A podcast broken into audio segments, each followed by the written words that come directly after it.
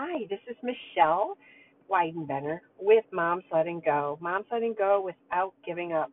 If you're the mom of an addicted loved one, you aren't alone. And I am here as your chief hope builder. That's what I call myself. Um, I love to encourage moms on their journey. It's a very difficult journey. And I have started the founder of Moms Letting Go. There's a private Facebook group. If you're not there, please feel free to ask to join and I will approve you. Um, it's a private page, so you can ask for support, you can commiserate, you can just, um, you know, share everything without anybody else seeing it except for those in the group. So I also have a group of courses to help educate you on your journey. Understanding addiction is one, and then another one is obsessive thoughts and how to come up with strategies to stop all those thoughts from killing you. Um, because, wow, it's just overwhelming when we're in the chaos of addiction in our families and we can't um, find ways out. So I have some strategies in there. Um, and I um, have support group meetings. Uh, right now, they're free on Wednesday nights. I don't know how much longer they're going to be that way. This week, I'm talking about motivational interviewing, so I'm sharing that information with you here today because I like to repurpose. So when I put together a, a project, I like to share it in multiple um, places so that moms can listen on the go. Maybe you're walking and listening, maybe you're driving, or maybe you're just um, for a while I was listening to podcasts while I was sewing COVID masks. So whatever you're doing, I hope that you you find value in this segment today. Um, but before I begin, I just want to emphasize that I'm not a counselor and or a physician. I'm just another mom like you who is um, living in my purpose to to bring hope to you and to bring education along my journey to help you um, what I say what I say here is confidential, and we all have opinions. So you might not agree with some of the strategies or suggestions that I offer, and oh my goodness, please do take what you want and leave the rest. Um, my goal is to help you recapture you instead of focusing on the chaos of the addiction cycle in your family. My I love working with moms who want to continue in their purpose and find a way to recover from the chaos of their addicted loved one. And it's not easy. It's not easy, but I'm here not to judge, just to support you on your journey. If you don't know who I am, I'm the mom of an addicted loved one who is in recovery. I think it's this week they're 17 months, my our son and his wife, 17 months into recovery. Um, I have been an author. I have bestseller novels, and that's where I was doing most of my writing was in fiction, in um, memoirs, and, and, different things. But uh, God, I felt that God was calling me to serve in this way, and so I've been doing that and enjoying it. So I have. We are also legal guardians of our granddaughters, 10 and 15 and um, their parents continue to do well, and reunification is on its way. They're visiting. They're they're having great times together. So I'm really hopeful that uh, eventually there'll be a family again. I love to play pickleball. So if you are a pickleball enthusiast, you you're in the right place. Not really. I mean, I I I call myself the dinking diva. So um, I wish, I wish, but anyway, okay. And today, like I said, I'm going to talk about motivational interviewing. And according to Craibill and Morrison, 2007, they gave it this definition Motivational interviewing is an empathetic, person centered counseling approach that prepares people for change by helping them resolve ambivalence, enhance intrinsic motivation, and build confidence to change. Wow. So, most of this motivational interviewing is done in clinic settings. So, you'll see counselors use this technique in your child's recovery and rehabs. And the reason is because studies show, they call this change talk, studies show that um, it's really effective in clinical settings. Um, it's been linked to successful behavior change. So um, that is powerful, right? And so in a counseling session, in a setting, it encourages clients, you know, with a counselor to talk about their need for change and their own reasons for wanting to change um, with their client. So that would be like your addicted son or daughter. The role of the interviewer is mainly to evoke a conversation about change and then helping them commit to finding a way to change. The interviewer listens and reflects back the client's thoughts so that the client can hear their reasons and motivations expressed back to them. That's how it works in a counseling setting. So here I am. Well, why can't we do that as moms, right? Who's more committed to their children than moms? And we want to help them on their road to recovery. Can we emotionally facilitate this type of interviewing? Mm, maybe not successfully, not as successfully as a counselor, but I believe that there is value in knowing the questions to ask, the way to listen. And so that's why I'm sharing this with you, so that at least you have some awareness of what goes on and what makes uh, an addiction recovery uh, facility good is the way they use is the way they counsel and the way that they facilitate change for our children. This intervention helps them become motivated to change. Um, and then those, especially those behaviors that are preventing them from making healthy choices, right? So I call this, I, I kind of made up my own word. I don't think it's a word in the dictionary, so that's why I say I made it up. But I call it communicare. It's a way that moms can communicate that they care. And don't you want to communicate that you care? Yes, you loved your addicted child. You probably don't like him or her if they're in the throes of addiction right now. But I get it. I understand. And sometimes if you can learn techniques on how to communicate better, that you care without enabling, it's going to help you in the long run this motivational interviewing process, the first goal in it is to increase the person's motivation. And the second part, again, is to help them make a commitment to change. So I believe that we can do this, and um, as long as we're curious and we don't play the blame game or you should have, would have, could have done this. Um, and without judgment. So um, I am going to pause this because I was interrupted by a phone call, and I'm going to try to connect this with the next video. I mean, I'm sorry, the next audio. So stay tuned and um, hear more about OARS. OARS, and that is the um, oh, the the four letters O A R S that we use in strengthening this process of building change. Okay?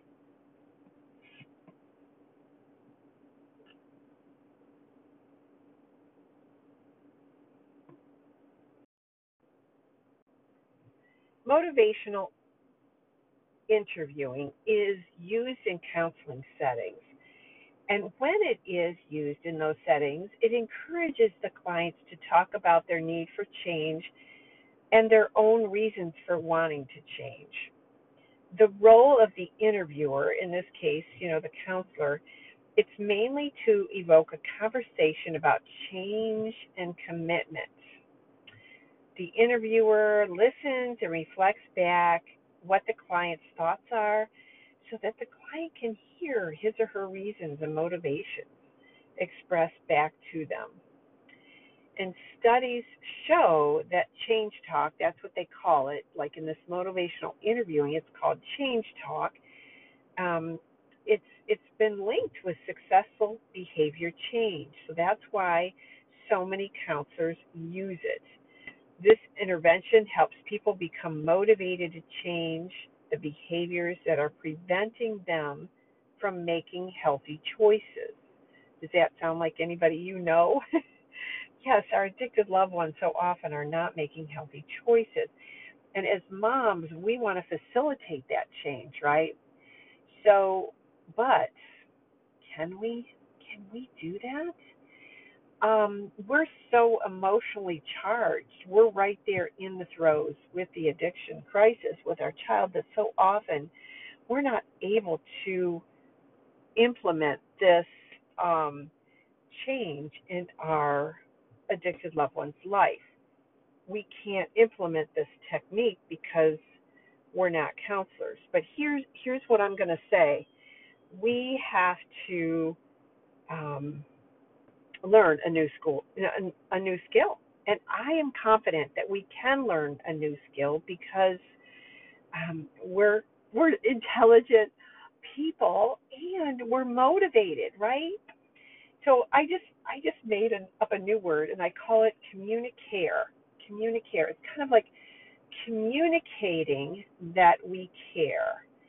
And in this motivational interviewing process, we can um, help motivate our addicted loved ones to change. I'm confident that we can do that. And so I'm bringing you today with some skills, just with some questions and with this whole theory, hoping that hearing this, it, maybe it's, if it's for the first time, it will encourage you to read more about it.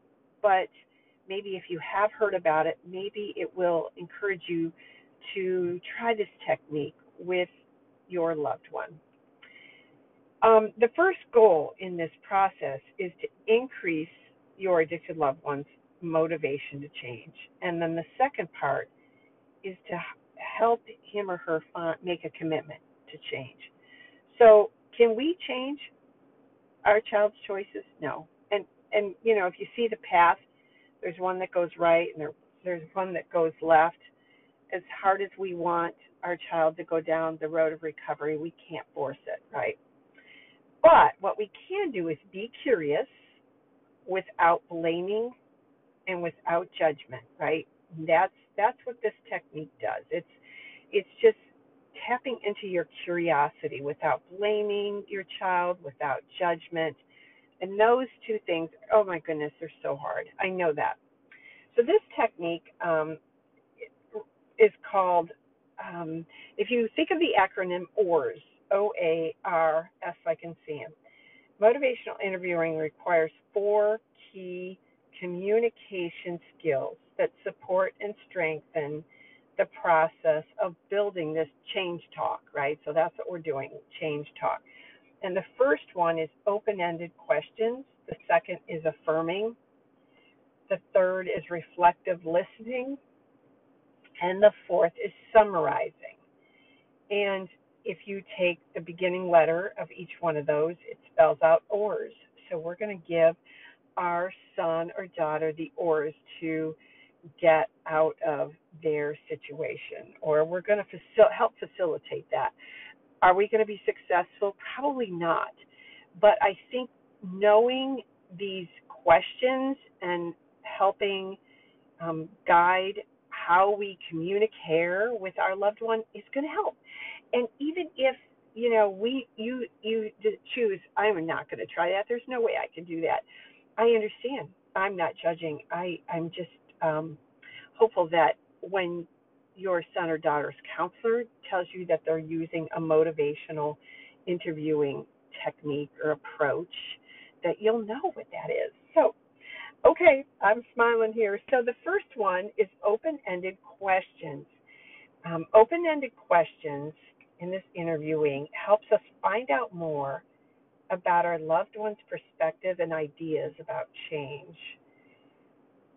These open ended questions are crucial in building and strengthening our relationship, and they're useful in the process of sparking our loved one to change. So here's some sample questions. You know, the next time your loved one is talking to you, um, and you're trying really hard not to engage in the chaos, right? Um, think about some of these questions. Help me understand blank. How would you like things to be different? Blank. What are the good things about drinking or using? And what are the less good things about it? When would you be most likely to blank? When would you be most likely to not drink or not use? What do you think you will lose if you give up drinking? What do you think you'll lose if you give up using? What have you tried before to make a change? To make, you know, to stop? What have you tried before? Well, what do you want to do next? What makes you think it might be time for a change? What brought you here today? So, you know, your son or daughter visits you or comes to your work, comes to your home. What brought you here today? Um, what happens when you drink or use your, your drug of choice? What was that like for you? What's different about quitting now than before. You know, so maybe maybe they're having trouble and they've relapsed. What what may what was different this time than last time, or why was last time dis- different than this time in their recovery? And so let's say, you know, you ask the question, "What brought you here today?" And they say, oh, "I lost my job. I can't pay my bills. Um, I'm, you know, I my car broke down, or usually when they want to talk to us, it's always because they need something, right? I mean, it, it was for me. Um, the next step is affirming, affirming. And this can be done through um, recognizing and commenting on your addicted level and strengths and abilities. Affirming is excellent to build rapport. It's incorporating the technique to acknowledge and validate your loved one's emotions. So let's say they come to your house and they need money and they're just really out on your luck, their luck, as always, right? You could say, "Oh, it sounds like this is a really challenging time for you." Yeah, no wonder you feel overwhelmed. You know, you you validate, you affirm what they're feeling. You don't get into the drama of it. You're not trying to solve their problem. If you can think about it as if you're talking to a stranger. Oh, that must have been really tough, right? Um, that is going to affirm how they feel, the emotion in it. And then you can reflectively listen. Reflectively listen. So this is the R, O A R. Reflective listening can be um, used effectively through summarizing too, and that's the S in in um, OARS is reflective and then summarizing. When we repeat what our addicted loved one has told us in our own words and in the form of a statement rather than a question, we encourage them to continue talking. So so now instead of asking them a question, we're going to affirm and then reflective listen. Um, the most crucial part of doing this, and the reason we do this, is is to get them to talk, but particularly if he or she is upset or angry, it can help them calm down. This helps them to calm down because they feel understood.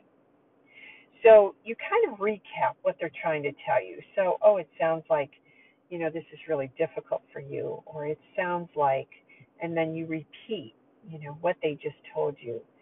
Oh, it seems as if you're really in a bind so what I hear you saying is that you don't have money to put gas in your car because you no longer have a job. Hmm.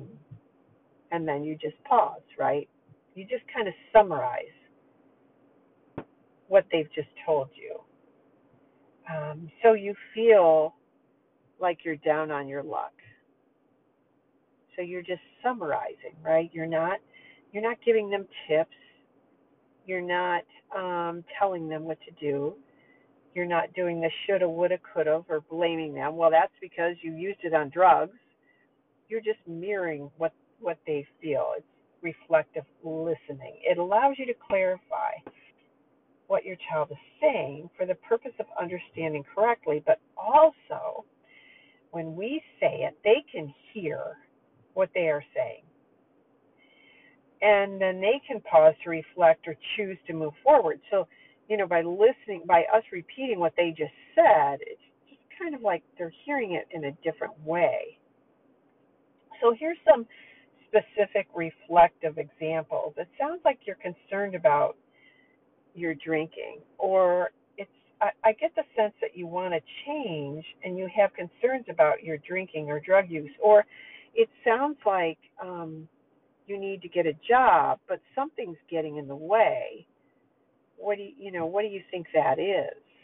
Um, what do you think it might take for you to get a job in the future? Um, I get a feeling that there's a lot of pressure on you right now to change so you can get a job. And you're not sure you can because of all the difficulties you've had in the past and you've tried in the past.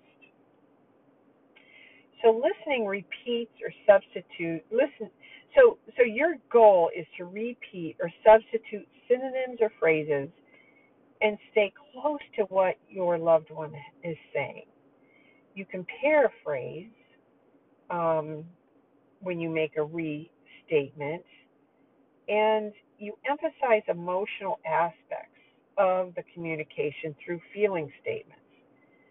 This is the deepest form of listening possible. This is the deepest form.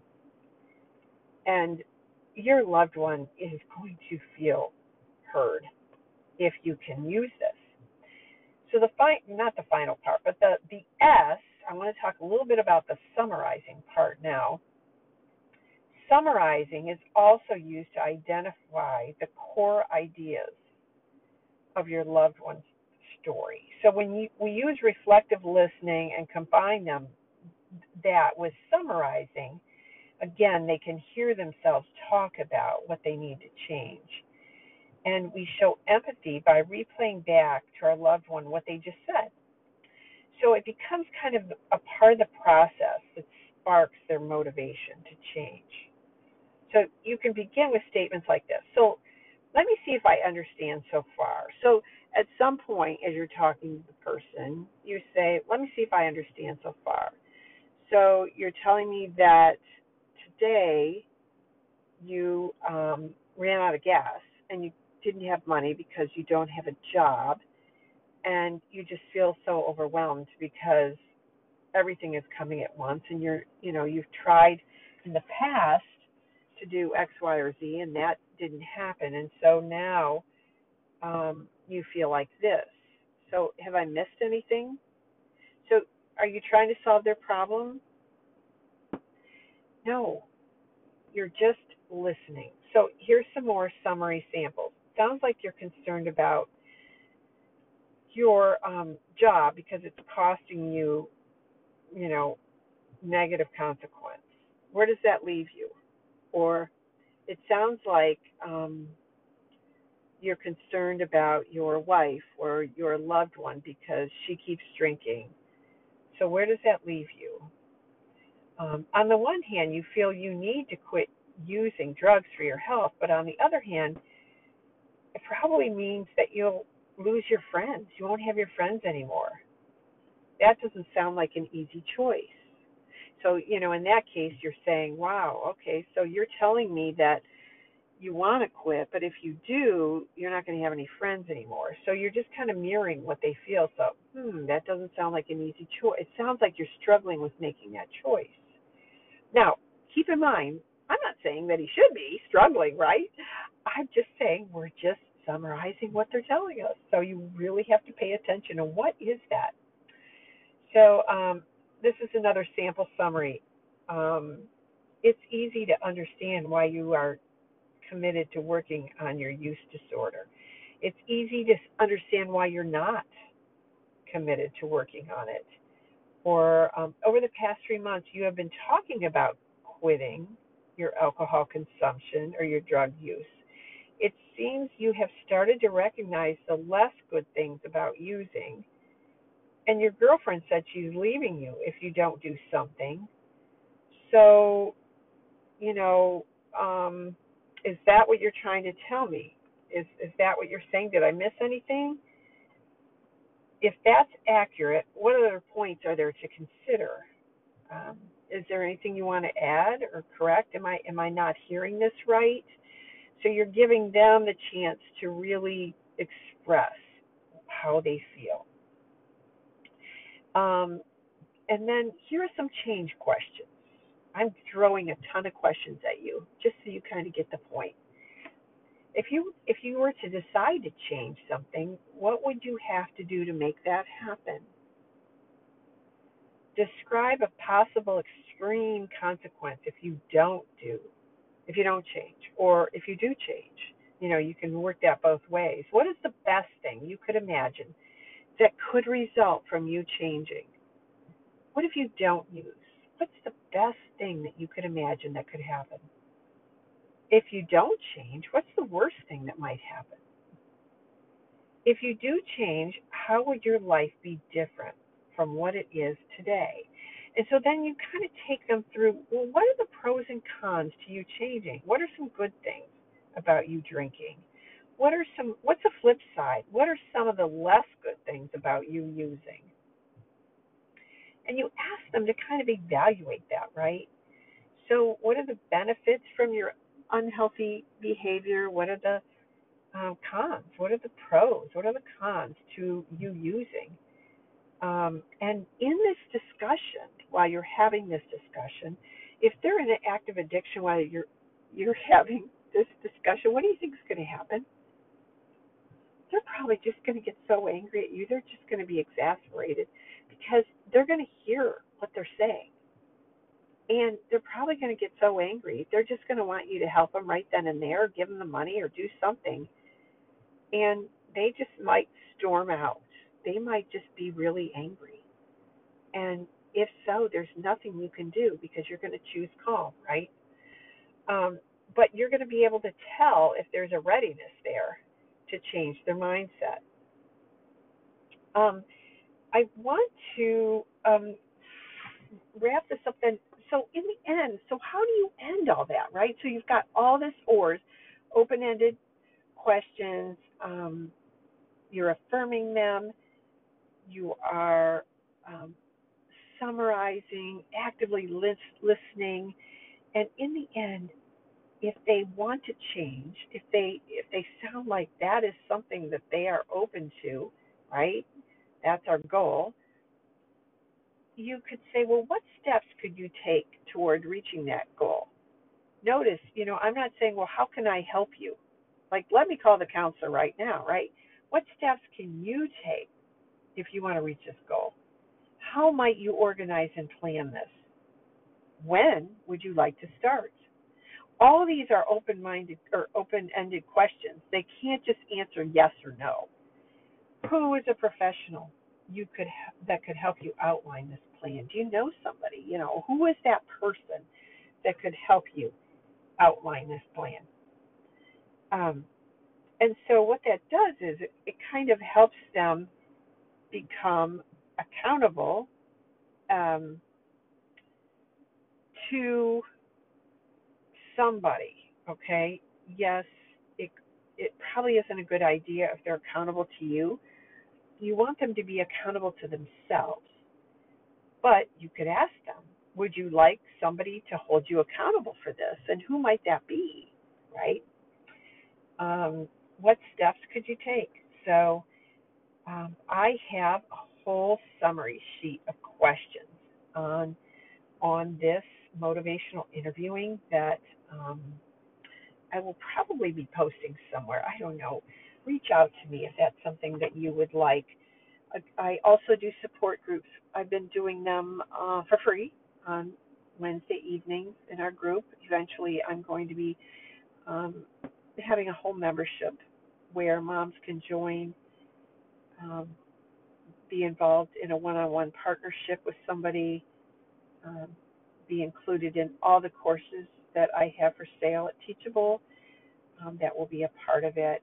The support groups will have speakers and Bible studies and book studies. So I hope that that's something that you will consider if um, if that is something that will help you on your recovery journey.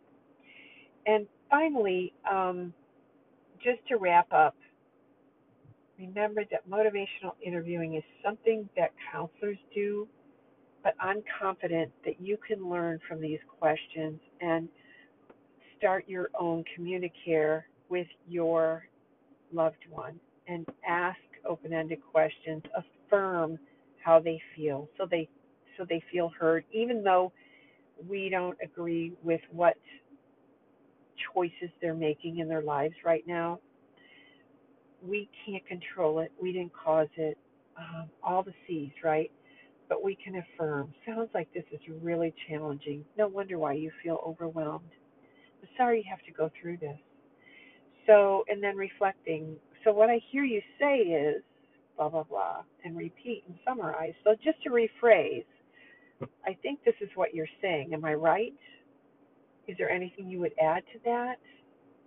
And it sounds like maybe you're open to changing something. What what would be the pros? What would be the cons? And how um, how could you find somebody to help you stay accountable or put you in a plan, help you build a plan? Because you are worth your recovery and so are you, Mom. So thank you for listening today, for being a part of this, um, for helping me on this ministry because it, you know, I can talk all day, but if I don't have listeners, what's it for, right?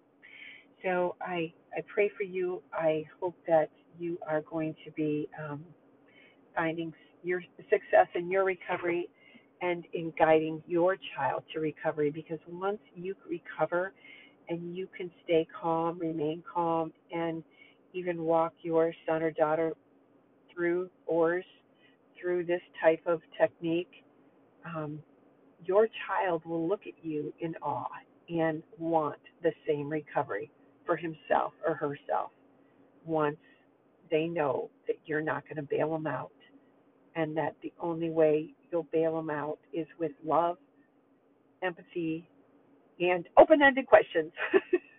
All right. Good luck and God bless.